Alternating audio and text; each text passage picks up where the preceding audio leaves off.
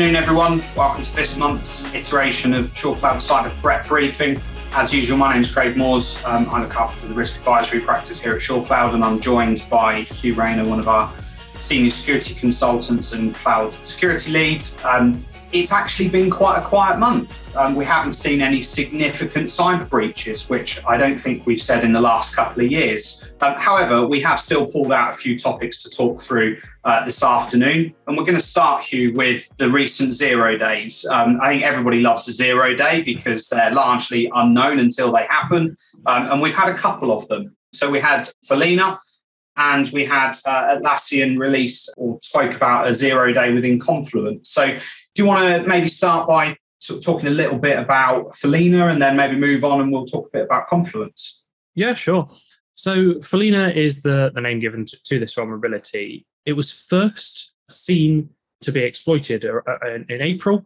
So, you know, there was there was quite a bit of, of, of time that it was being used without anyone detecting or understanding it. Basically, what, what it does is attackers can create a, a file, normally a, a Word file. Some email attachments work as well. And that file then calls out to the Microsoft Support Diagnostic Tool, M S D T. And by you know providing that file with a, a, a crafted input, padding it out to beyond four thousand ninety-six bytes, that disables its request for a, for a passphrase um, that it normally would ask you, and then gives you full remote code execution on the machine. That's in the context of the um, of like Microsoft Word or whatever that's running it. So, yeah, uh, and we've just seen in the in, in the chat that's just been fixed on um, Patch Tuesday um, a couple of days ago. So, yeah, incredibly important there to get that patch rolled out. It's been actively exploited for a few months, and it's really quite an interesting one. Quite a lot of detail in it. We won't go into it in this threat briefing. A security guy called John Hammond has done a really good um, YouTube video on it, explaining in detail, you know, how it works and, and giving a, a rundown of, you know, a demo and a walkthrough of it. So I uh, I think we can put that in the chat. I'd strongly recommend, you know, if you've got an, an interest in, in the Follina vulnerability, to check that out. Yeah, I think it's really interesting, isn't it? Is there anything specifically, other than the fact that this has been exploitable for a little while now, is there anything explicitly different about the zero day? Yeah, so up until recently, you know, the, the modus operandi would have been to use you know, macros, uh, macro-enabled documents. But obviously recently Microsoft, you know, decided to deprecate that sort of functionality. So no surprise that attackers are, you know, going to be looking for alternative ways to achieve code execution on machines through, you know, Office documents and, and emails and things like that. So yeah, it, it just goes to show really that it is a game of whack-a-mole in security, and that as soon as we think we've come up with a, a reasonably good way of eliminating one avenue of attack, a new one that achieves the same goal is just going to spring up. Yeah, Matthew beat me to my final point, which was um, more the fact that it's just been patched, hasn't it? So again, you know, thinking about vulnerability management and, and going kind of cyber hygiene, it's it's obviously really important that people are rolling those um, types of patches out into their environments and, and understanding really where they're exposed. Yeah. Similarly, I suppose, with the the Confluence. So it's Confluence uh, Data Center and Confluence Server. There, we've got a uh, an unauthenticated code injection vulnerability. So, you know, that that's quite significant in that it's code injection, allowing arbitrary execution of code, um, but also it's an unauthenticated uh, vulnerability as well. So you don't need to have a valid account. Again, that one has been patched, but, uh, you know, it is a critical issue. So if you haven't, you know, if you're if you're running Confluence self-hosted, crucially, you know, if if, you, if you're running your Confluence through Atlassian, so you've got a, you know, your organization dot atlassian dot net, and you, you access your Confluence through that, not a problem. You don't need to worry about anything. It's only if you're self-hosting Atlassian and you need to get that patch deployed as quickly as you can. I think it's really important that people that are using the hosted versions, obviously, you know, there is a note from Atlassian around the, the kind of lack of exposure on that front. This is um, really directed at people that host it themselves, isn't it? Yeah, indeed. I think uh, Atlassian have been quite good because, as well as putting out the patches, you know, in a reasonable time frame, they've also, yeah, they acknowledge the fact that in a lot of organizations it's not as easy as just right, okay, quick, let's deploy a patch as soon as as soon as we can. So they've also provided workarounds as well, where you can put a you know specific jar file on the on the server and and sort of micro patch it like that, you know, outside of the normal update cycle. Yeah, I think that's interesting, isn't it? Because a lot of organizations now, the, the way that they respond to these things, I, I think is really important.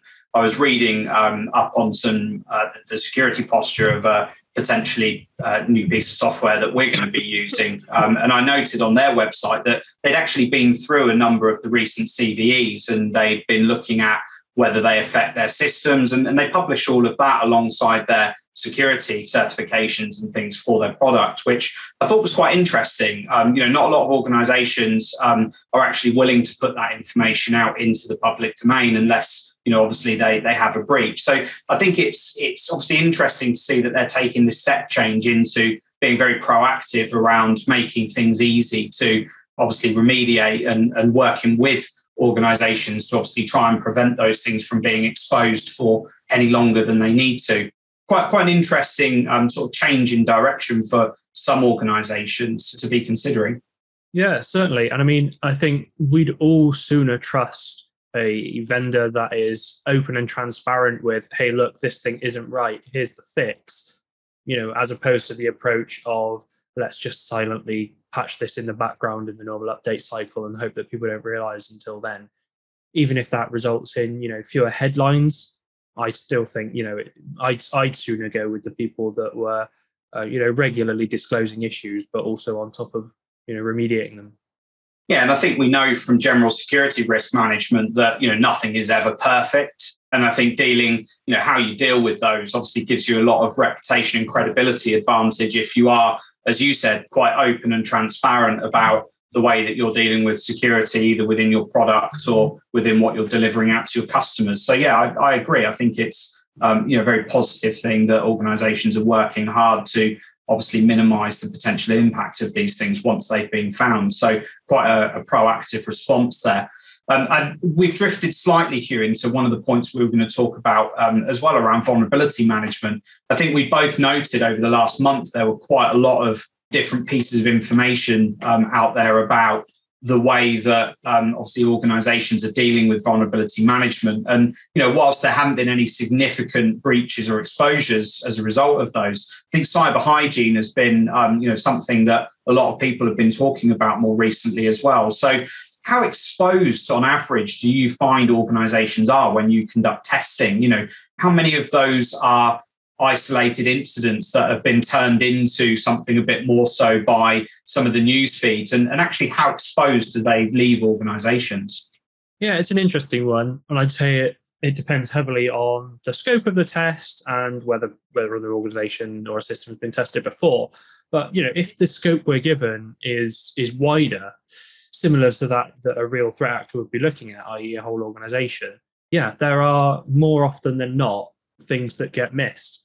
And I think it's like with vulnerability management, it is the fact that a lot of the time we our way in will be through sort of undocumented systems, things that were spun up for testing purposes or a specific event, and then either not decommissioned or decommissioned incorrectly, that then aren't on an asset register, they're not looked at, and they, you know, fall by the wayside. And obviously, as as with everything in security, three months later, there is a way in because a new vulnerability has been published. So making sure that you've got good vulnerability management practices, you know, regular, even just vulnerability scanning with limited human input across the whole of your estate, all of your I P ranges, whether you believe there to be like, systems on those addresses or not, is, you know, is a really good way of getting rid of that low-hanging fruit, because if you don't know it's there, you can't do anything about it, and a threat actor will find it. Yeah, I think that's a really good point. I think just looking at those two examples that we talked about earlier, um, I think most people would be relatively on top of Microsoft patching, um, you know, particularly if their technical stack is kind of predominantly Microsoft. But some things that sit kind of on the fringe of some of their sort of more general checks and balances, such as things like Confluence servers, potentially, you know, could be missed in regular patching or update cycles um, where, you know, we're kind of dealing with the, the majority rather than the minority. But I, again, you know, I think looking at uh, most of the, the articles, I mean, you know, it's not that organizations are bad at patching. I think ultimately the landscape um, has changed quite significantly in recent years as a result of kind of the hybrid working models that, that we all sort of seem to have fallen into. Um, and again, you know, the estate doesn't get any smaller. So there are often areas where we can miss these things. And, you know, from my perspective, I think reading some of the articles, um, particularly around where vulnerabilities have been identified in, in some of these perimeter systems, it's actually, you know, the potential to leave organizations quite exposed. I, I think, you know, you made a good point around sort of temporary systems and services that are spun up for particular activities and, and then maybe not managed properly. So I guess, you know, the focus being on, on vulnerability management, I mean, that's never going to go away, is it? But how could organizations think about the risks presented to them by vulnerabilities differently, in your opinion? Yeah, I think a lot of it is getting everyone on board, right? Because nobody wants to introduce a vulnerability to an organization. Uh, well, I say nobody, insider threat is a very real thing. Your average uh, employee doesn't want to introduce that risk to the organization.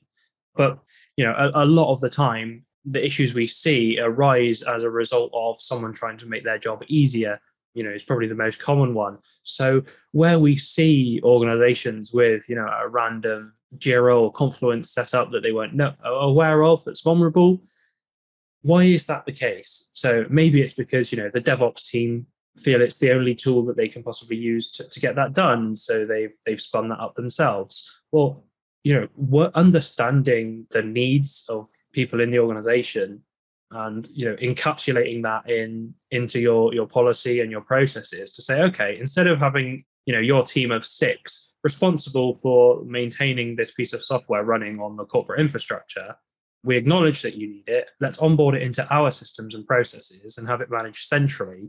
And then, you know, that that does significantly reduce the risk. So getting everyone on board and having everyone agree on the way forward with things can really work wonders. Yeah, I think that's a, a really interesting point, considering that, you know, vulnerability management takes up so much time as well. I think looking at um, looking at kind of this risk-based approach and, and dealing with kind of the the outward, inward, et cetera. Um, I think it's important to make sure we do stay on top of those. And, and sometimes, as you said, it's as simple as making sure that we're scanning the right assets on a regular basis and actually identifying some of these problems to, to be able to deal with it. So interesting points, but I mean, vulnerability management is a, obviously a critical part of um, business as usual activities for most technical teams. So I think we can leave that there. One of the other points that I, I noted um, in recent weeks um, and, and on sort of different types of, of attack vectors really um, was smishing. And, and obviously we don't really think about smishing all that much. But I mean, it looks like smishing is, is on the rise, Hugh. It, it's probably worth talking a little bit about some of the ways that smishing can be used to gain access to sort of corporate organisation um, environments and what kind of risks are they presented with? Have you got some examples? Yeah, so smishing obviously being S M S phishing. Yeah, I mean, I'm, I'm sure probably most people in this call have had a text at one point saying your Royal Mail item or your Hermes item couldn't be delivered today. Pay a one pound re-delivery charge and we'll, we'll bring it next time. Obviously, you, you then provide them with your personal data, your name, your address, and obviously your payment details. And it's not a pound they take, is it? It's going to be everything, or they'll just sell the details on a on a forum.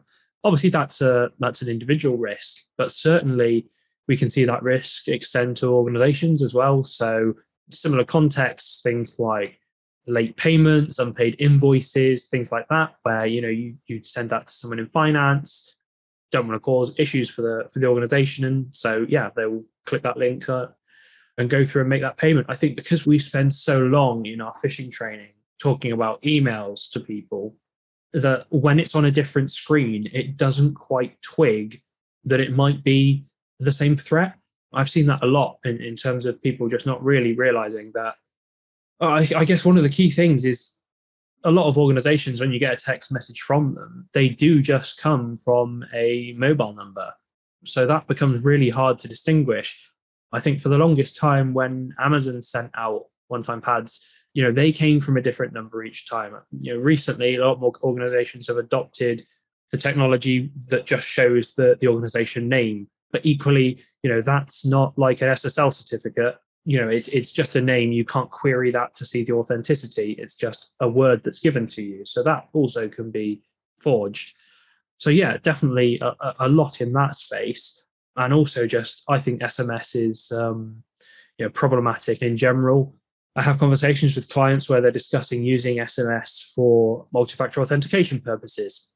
Yes, an S M S-based authentication system is better than just requiring a password, but it is absolutely nowhere near as good as a, you know, an authenticator application or, or a hardware token because of things like SIM swapping. And again, I've had conversations with clients recently about SIM swapping. People aren't necessarily aware of it. It's a lot more prevalent in the U S, but the U K is catching up and it is becoming more possible here, where a threat actor will um, work out an individual's phone number, know that they're going to be enrolled via S M S onto some multi-factor services, go into a phone shop and say, "Hi, it's me. I've got a new SIM card. Please transfer my phone number to this new SIM card," and basically steal your phone number and therefore also steal all of the multi-factor codes and prompts that come through as well. So yeah, S M S basically is, is, is riddled with issues when you're trying to use it as a security measure. Yeah, it's really interesting, isn't it? And you, you've got the, the kind of blend of, of personal and professional application there as well. So I guess the million dollar question here is what, what can organizations do to protect themselves? I mean, you, you're quite right um, in, in a lot of the kind of training and awareness that, that I see and, and that, you know, the teams deliver. They're very focused on email um, because it's kind of the primary business communication method. But what about other methods? What about um, things coming in potentially from public email addresses through Teams? Um, you know, how can organizations protect themselves from these other types of um, sort of social engineering? There's quite a lot of things you can do. Setting up mobile devices, like using using the business version of Android, where it's all set up and maintained, you know, by the I T team and then just handed out to users. And that's configured in such a way that, you know, all corporate data is then sandbox segregated. There's no interaction between applications inside that sandbox and externally, which, you know, with a, with a traditional deployment is a significant risk. If people are using their devices as, you know, uh, corporately owned, personally enabled devices, yeah, there's absolutely nothing stopping an, uh, an individual downloading an application onto the device and then letting that get outdated, you know, and, and then that could leak and, and move laterally from that application onto the corporate resources. So having these sandboxes that are set up specifically for business use is a really good thing to do.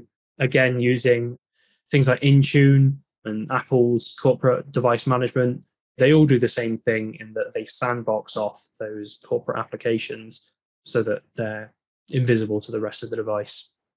Thanks, Hugh. I guess it's a good opportunity. If anybody's got any questions for myself or Hugh, feel free to drop them into the chat window. I think, you know, from my perspective, again, you know, looking more generally at the threat landscape, you know, whilst we haven't seen any notable breaches for, you know, the, the last month or so, I think generally the threat landscape is still quite high. I think there are still attractive targets, and I think there are still opportunities, particularly for things like off the back of the pandemic and, and you know, still being used as opportunities for attackers to gain a foothold in, in organizations. So remaining vigilant and sort of staff awareness is, is hugely important as well. You know, some of the topics that I think organizations focus a bit more so on now, um, particularly with people working remotely, do focus on things like social engineering and, and phishing and, and smishing and some of the other um, sort of attack vectors that need us to trust our people as much as trusting our technology. So there is obviously some interesting information out there. And I've seen Matthew's just posted a link to a piece of guidance from the N C S C, which again is, is a really good source for information, isn't it, Hugh? Yeah, absolutely. The N C S C are really good at keeping up to date. They're not afraid to go against their previous guidance and, and change things as the landscape evolves, which I think is, is really nice. A lot of uh, standards and, you know, authorities say, you know, this is the way it's done. And then in the face of a changing world say, no, no, no, we said this is how it's done. This is how it's done. Key example of that is the um, around password policies. Previously, they were advising, you know, you wanted as complex passwords as you can have with, with you know, upper, lowercase, symbols, alphanumeric, all of that. And now they're just saying, you know what, that wasn't the best approach. What we want is just length. Yeah. And I think, again, you know, in time with quantum computing, that's probably going to change, isn't it? So guidance will move maybe more towards um, kind of certificate-based authentication or, you know, something else that, again, you know, gives a, a different layer of security. So interesting things. But I think, again, some of the key themes here, you know, be aware of your vulnerabilities and your exposure through some of the systems that you may not focus on all the time. Think about your scanning um, and make sure you're dealing with vulnerabilities as they arise so that you're obviously reducing the risk of, of an exposure. And again, think about other techniques that are outside of the norm, um, particularly things like smishing. But from our perspective, that's all we've got for today. Thank you all for attending um, and for your time, Hugh. Thank you for your insight and expertise as always. And uh, if you have any questions, um, please feel free to reach out to Hugh or myself um, and to have a look at some of our other podcasts. But hopefully we'll see you back in the future. Otherwise, have a great afternoon. Thank you, everybody, and take care. Thanks, everyone. See you next time.